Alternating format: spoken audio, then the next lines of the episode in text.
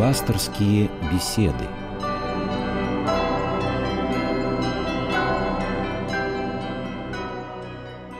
Здравствуйте, дорогие радиослушатели! В эфире программа «Пасторские беседы».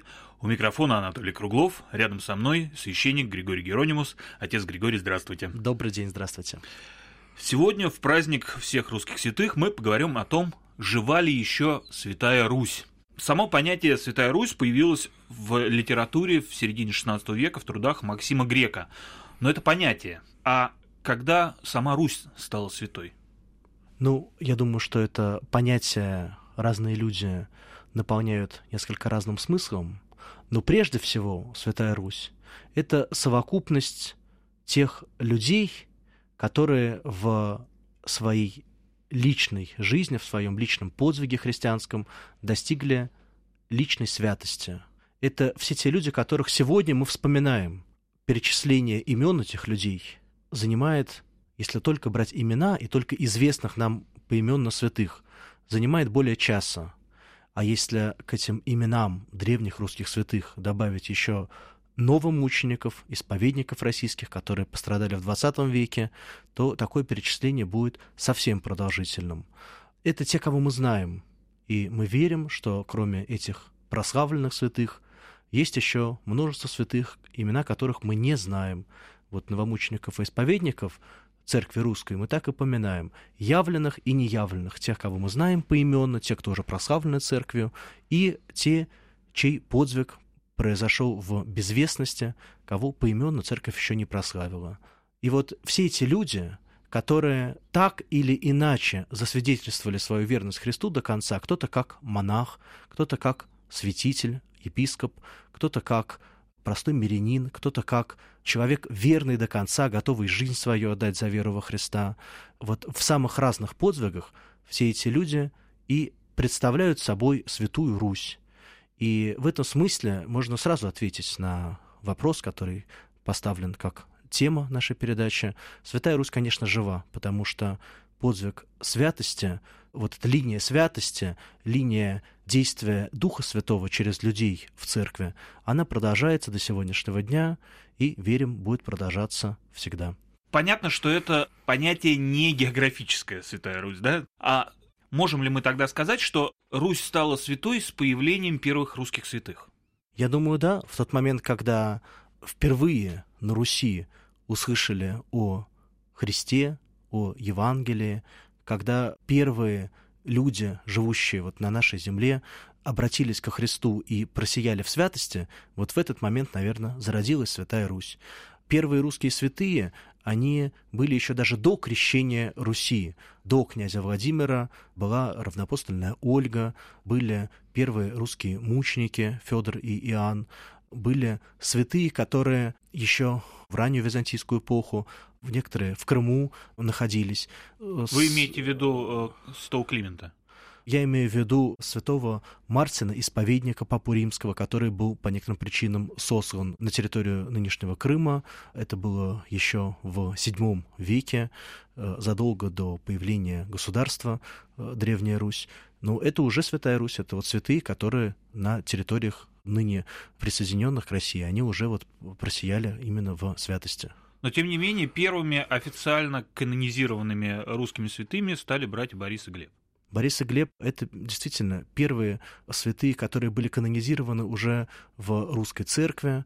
Это удивительно, как новопросвещенной, новокрещенной Руси евангельская проповедь сразу дала такой плод, потому что традиции, отношения между князьями, они были языческими. Это была бесконечная борьба за власть, за территории, борьба между родными братьями, между близкими родственниками.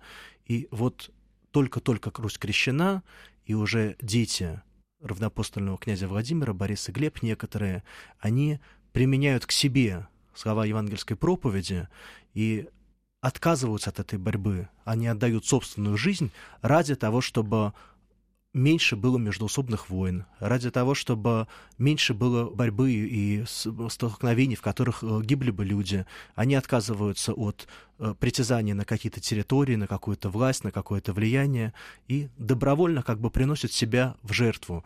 Вот это такой удивительный, действительно подлинно христианский поступок ради мира, ради человеческих жизней. Себя приносят. В Евангелии говорится, что нет больше той любви, чем если кто-то свою жизнь полагает за своих близких. И вот Борис и Глеб, святые князья, страстотерпцы, они вот именно этот подвиг совершили. Они свои жизни принесли для того, чтобы спасти многие жизни, которые погибли бы в случае развития войн между наследниками равноапостольного князя Владимира. Вот самое интересное, что дети Ярослава Мудрого, при которых канонизировали Бориса и Глеба, они сами активно занимались тем же самым, точно так же усобицами между друг другом воевали и боролись за Киевский престол. Ну и сегодня, когда нет практически в нашей стране таких людей, которые не слышали бы евангельскую проповедь, только единицы по-настоящему следуют этой проповеди. Кто-то больше, кто-то в меньшей степени, но людей, которых мы могли бы назвать святыми, это всегда вот такие уникальные люди. И тогда в то же самое много званных, но немного избранных. Много тех, кто слышит евангельскую проповедь, но немногие готовы откликнуться. И вот до такой степени, что самих себя принести в жертву за правду Христову. А как вы думаете, канонизация Бориса и Глеба не могла быть такой попыткой церкви остановить вот эту усобицу? То есть обратить внимание тех братьев, детей Ярослава Мудрого, на события предшествующие? Я уверен, что и такой смысл тоже в канонизации есть. Это относится не только к подвигу Бориса и Глеба. Каждый святой, который канонизируется церковью, он канонизируется не просто так, ну вот, чтобы внести его имя, вот, я не знаю, в какой-нибудь такой почетный список. Нет, он канонизируется именно для того, чтобы быть примером подлинно христианской жизни. Вот как должен жить христианин? Очень просто. Апостол Павел говорит: вы имеете великое облако свидетелей. Это он говорит именно о святых людях. Быть христианином значит подражать святым людям. Вот канонизирован какой-нибудь новомученик, исповедник. Это пример того, как надо быть верным Христу до конца. Канонизированы Борис и Глеб. Это пример того, как интересы э, какие-то э, земные, земной власти, обладание чем-то, обладание собственностью, властью, они для христианина должны быть на втором, на третьем, на десятом месте. А прежде всего должно быть исполнение заповедей евангельских. Вот каждый святой, он является каким-то примером для нас, в том числе Борис и Глеб. Да, в том числе и для князей того поколения, когда канонизация произошла. А некоторые э, называют э, первыми русскими святыми Инну, Пинну и Риму, которых мы почитаем двадцатого января. Действительно ли они были русскими святыми? Ну, в собственном смысле слова, они, конечно, не были русскими по э, национальности, такой этнос еще тогда не сложился, как вот э, русский народ. Можно сказать, что первым святым, просиявшим именно на территории России, из первого поколения христиан, это святой апостол Андрей. Есть предание, что в своих апостольских путешествиях Андрей дошел до территории, э, где сейчас находится город Киев, и там проповедовал Христа и пророчествовал, что здесь будет город, христианский город. Вот таким образом впервые святость и весть о Христе именно через апостола Андрея пришла на территории, которые потом стали купелью для Руси святой. Есть похожие названия некоторых территорий на Ближнем Востоке: Святая Земля. Но это все-таки такое более географическое, наверное, да, название. Территории что... Израиля, Палестины действительно часто называют Святой Землей. Прежде всего, почему? Потому что там происходили самые важнейшие события священной истории. Там была земля, куда Господь призвал прийти праотца Авраама. В эту землю Господь привел израильский народ, в котором в ветхозаветную эпоху сохранялась вера в истинного Бога. В этой земле от этого народа родился и Господь Иисус Христос. Там Он жил, проповедовал, умер за нас на кресте, воскрес во славе. Оттуда и стало распространяться христианство. Поэтому эту землю, по которой ступали ноги Господа Иисуса Христа, Матери Божией, апостолов, мы называем святой. Но можем ли мы называть Святую Русь преемницей Святой Земли? Потому что вот я приведу слова митрополита Илариона, который в одиннадцатом веке написал, что христианская Русь - это новый Израиль. Церковь Христова новозаветная, так называется у святых отцов Новый Израиль. Почему? Потому что в эпоху Ветхого Завета вера в истинного Бога сохранялась в одном определенном народе, в израильском народе, в еврейском народе. В эпоху Нового Завета вот эту функцию сохранения истинной веры несет на себе вся полнота христианской церкви. Это и русская православная церковь, это и церковь Греции, это и сербская церковь, это и румынская церковь. Это везде, во в каждом народе, там, где стоят православные храмы, там, где есть православные люди, там, где весть евангельская, православная, христианская звучит, распространяется, там, где люди живут этим учением. Это есть Новый Израиль. Общество, в котором сохраняется истинная вера в истинного Бога. Я вот, вот о чем говорю, что есть ли у России какая-то особая христианская миссия. Многие об этом говорят. Да. Вот возвращаясь еще вот к, к, к предыдущему, что Святая Земля, Святая Русь, вот что это может значить? Хотелось бы еще вот такой мыслью поделиться, что мы верим, что Бог никак не зависит от пространства, от времени, что Бог находится везде, Он вездесущий по учению православной церкви, вообще по библейскому пониманию, также и мусульмане, также иудеи верят. Нет такого места на земле, где можно было бы от Бога спрятаться, или где Бог не услышал бы наши молитвы под землей, в космосе, на земле, в море, на подводной лодке, в любой темнице. Везде Господь нас видит, слышит, слышит даже наши мысли, знает все, что с нами происходит, все наши намерения. Бог везде и всегда. Но есть места, в которых вот Богу угодно, чтобы мы особенным образом ощущали Его присутствие.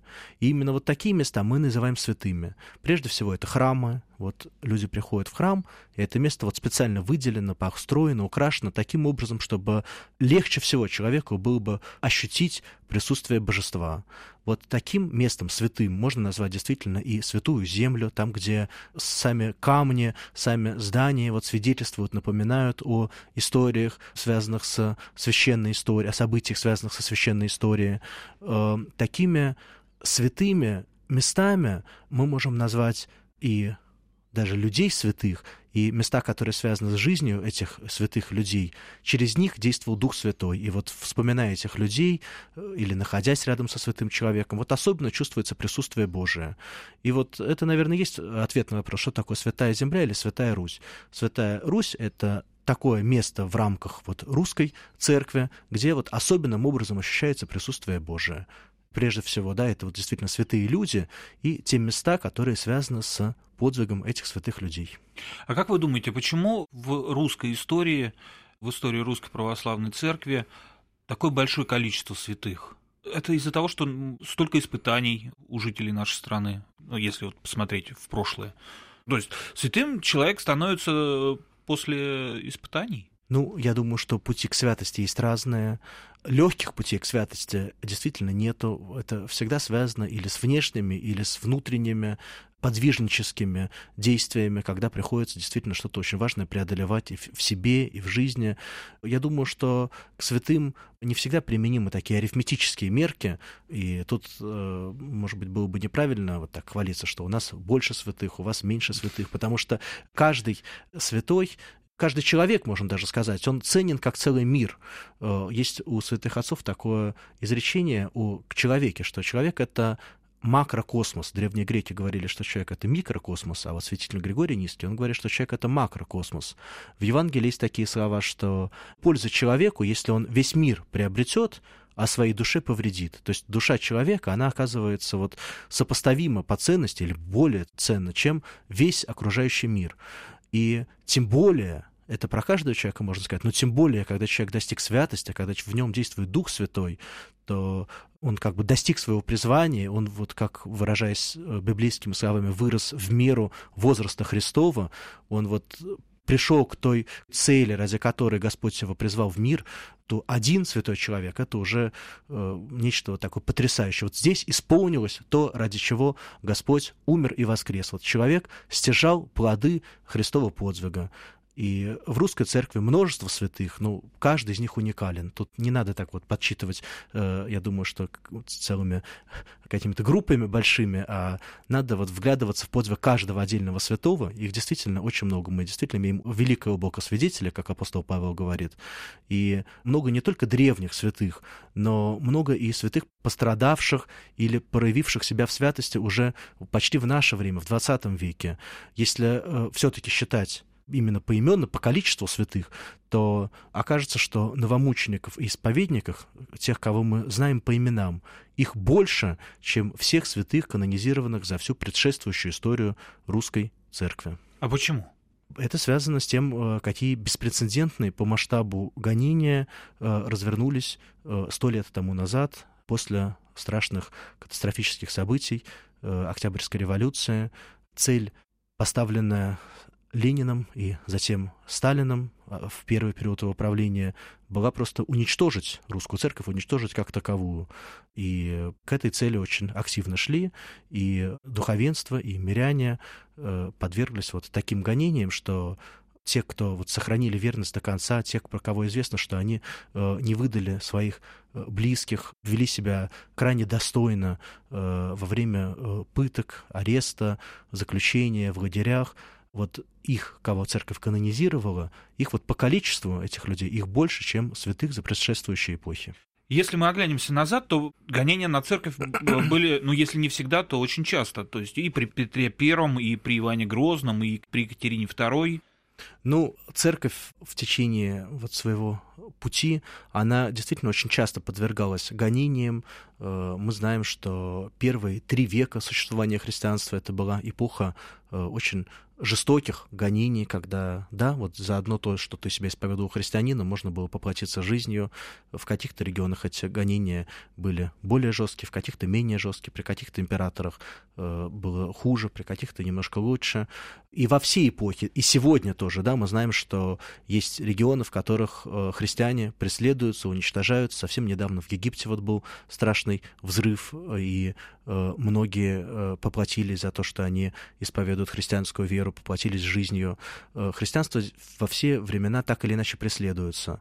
Но гонения, которые были в Советском Союзе в начале двадцатого века, после революции и примерно до начала войны, они действительно беспрецедентны по жестокости, по количеству жертв, по разрушительным действиям, по количеству явленных мучеников в этих гонениях. Сравнить это буквально не с чем. Ну, святые — это люди, уже ушедшие из жизни, да? Я так правильно понимаю, что при жизни не канонизируют никого? Такого не бывает, да. Бывают исключительные случаи, когда э, человек приставился, и вот его святость, она настолько явное, настолько очевидное, таким э, почитанием пользуется этот человек, что буквально вот небольшое время проходит, и он канонизируется. Такое бывает. А что прямо при жизни человек канонизируется, такого не бывает и быть не может, потому что у каждого человека есть дар свободной воли. Это один из таких вот, одно из важнейших качеств человека, которое отличает его от других живых существ. И так же, как мы верим, что в случае какого-то очень неблагочестивого образа жизни, страшного образа жизни, преступного образа жизни, у человека всегда есть возможность, пока он жив, покаяться, изменить свою жизнь, обратиться ко Христу. Да? Мы знаем, что разбойник, который был распят на кресте рядом со Христом, он вот обратился к Христу: «Помяни меня, когда придешь во Царствие Твое». Господь ему сказал: «Сегодня же будешь со мною в раю». То есть человек всю жизнь был разбойником и буквально за минуты до смерти покаялся, и Господь принял его покаяние.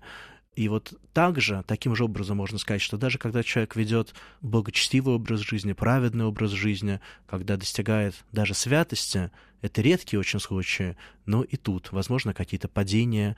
Поэтому пока человек вот не, не завершил свой земной путь до конца, мы не можем ни канонизировать его, ни прославить, ни осудить.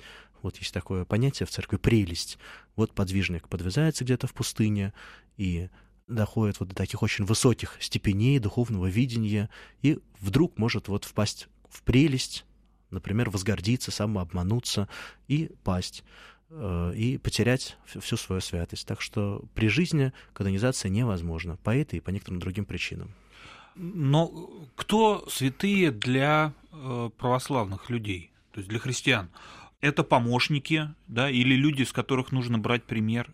Святые — это прежде всего те, кто является примером, как вы правильно сказали, для нас. Вот как реально, как практически, как в жизни исполнить заповеди Христова, как вот жить по-христиански, чтобы это не просто было названием, а чтобы это было самой жизнью.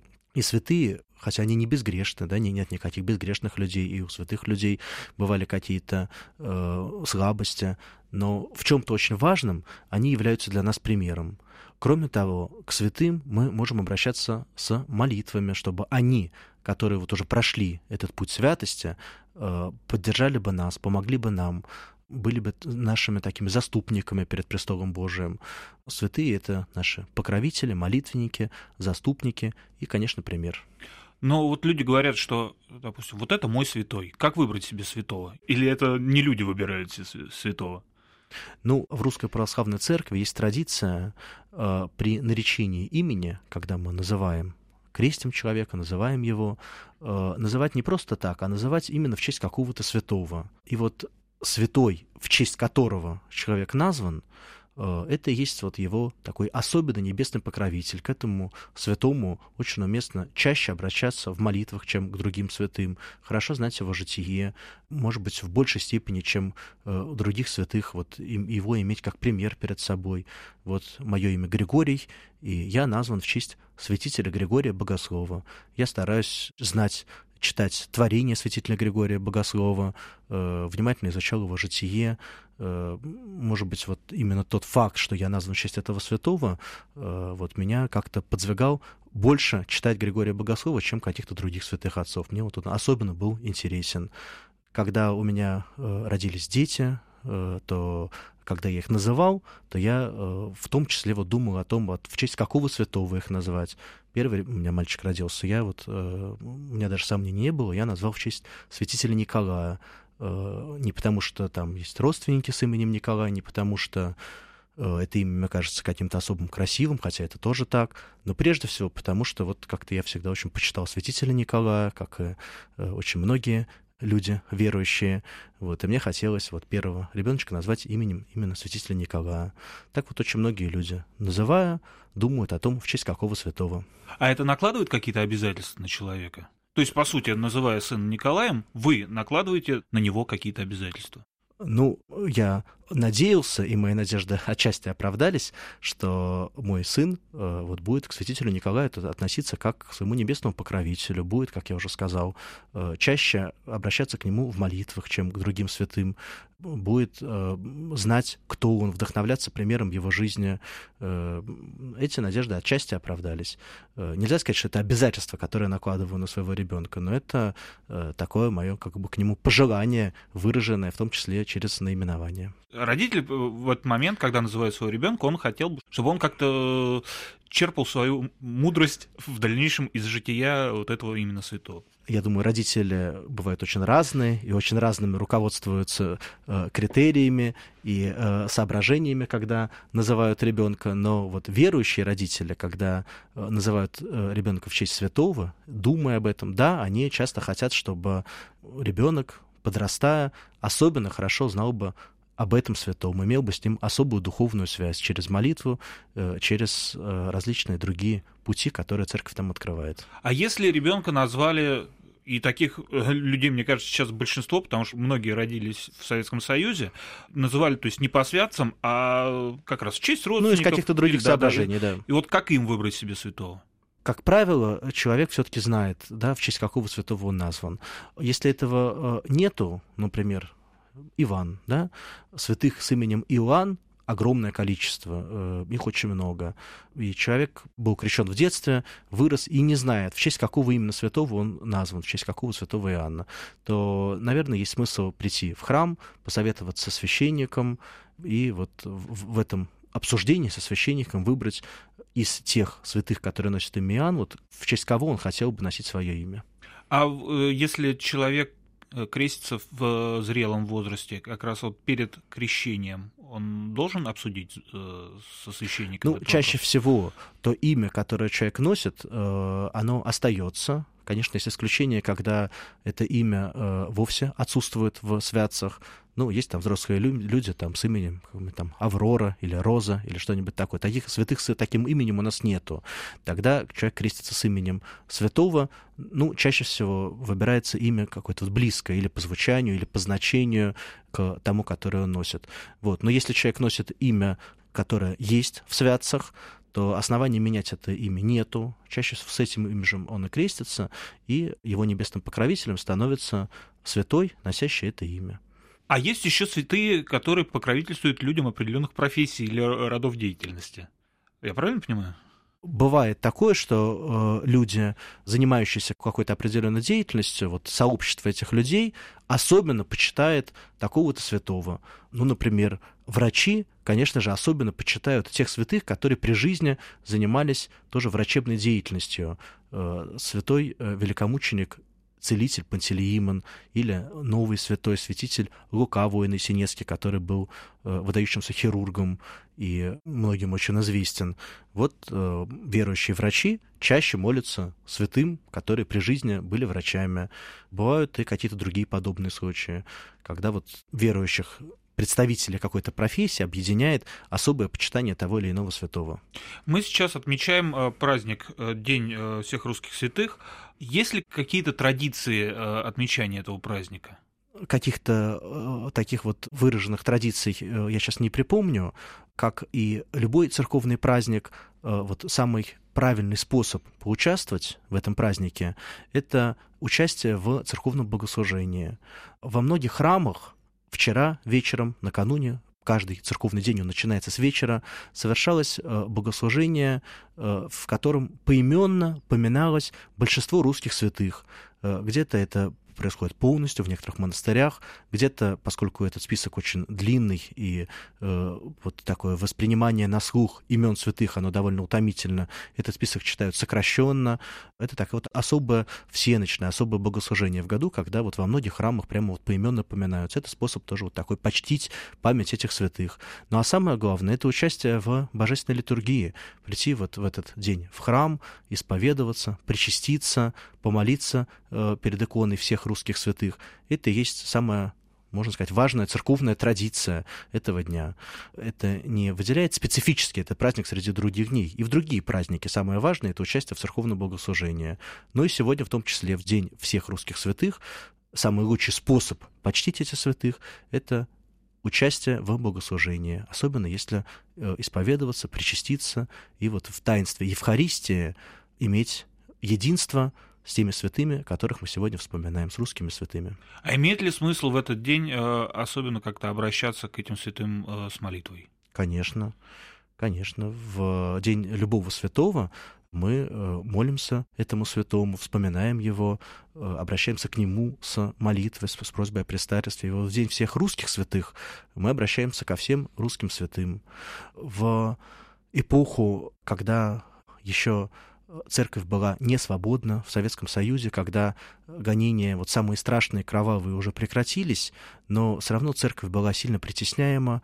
День всех русских святых имел еще особое значение для верующих людей, потому что можно было помянуть именно новомучеников, исповедников, тех, кого в то время еще нельзя было открыто поминать, открыто им молиться. Они считались как контрреволюционными элементами, противниками советской власти, и никакой речи о такой явной канонизации еще не могло тогда идти. Но вот в этот день всех русских святых, когда вот все русские святые вспоминаются, вот молились в том числе и новомученикам, и исповедникам, и их вспоминали. Сейчас новомученики и исповедники прославлены явно, времена изменились, и вот мы можем открыто уже молиться всем русским святым, и древним, и новым, и тем, вот, кто пострадали в годы гонений в двадцатом веке. Спасибо вам, отец Григорий. Я напоминаю, что у нас в гостях был священник Григорий Геронимус. С вами был Анатолий Круглов. Это была программа «Пасторские беседы». Всего доброго. С праздником. Спасибо. До свидания.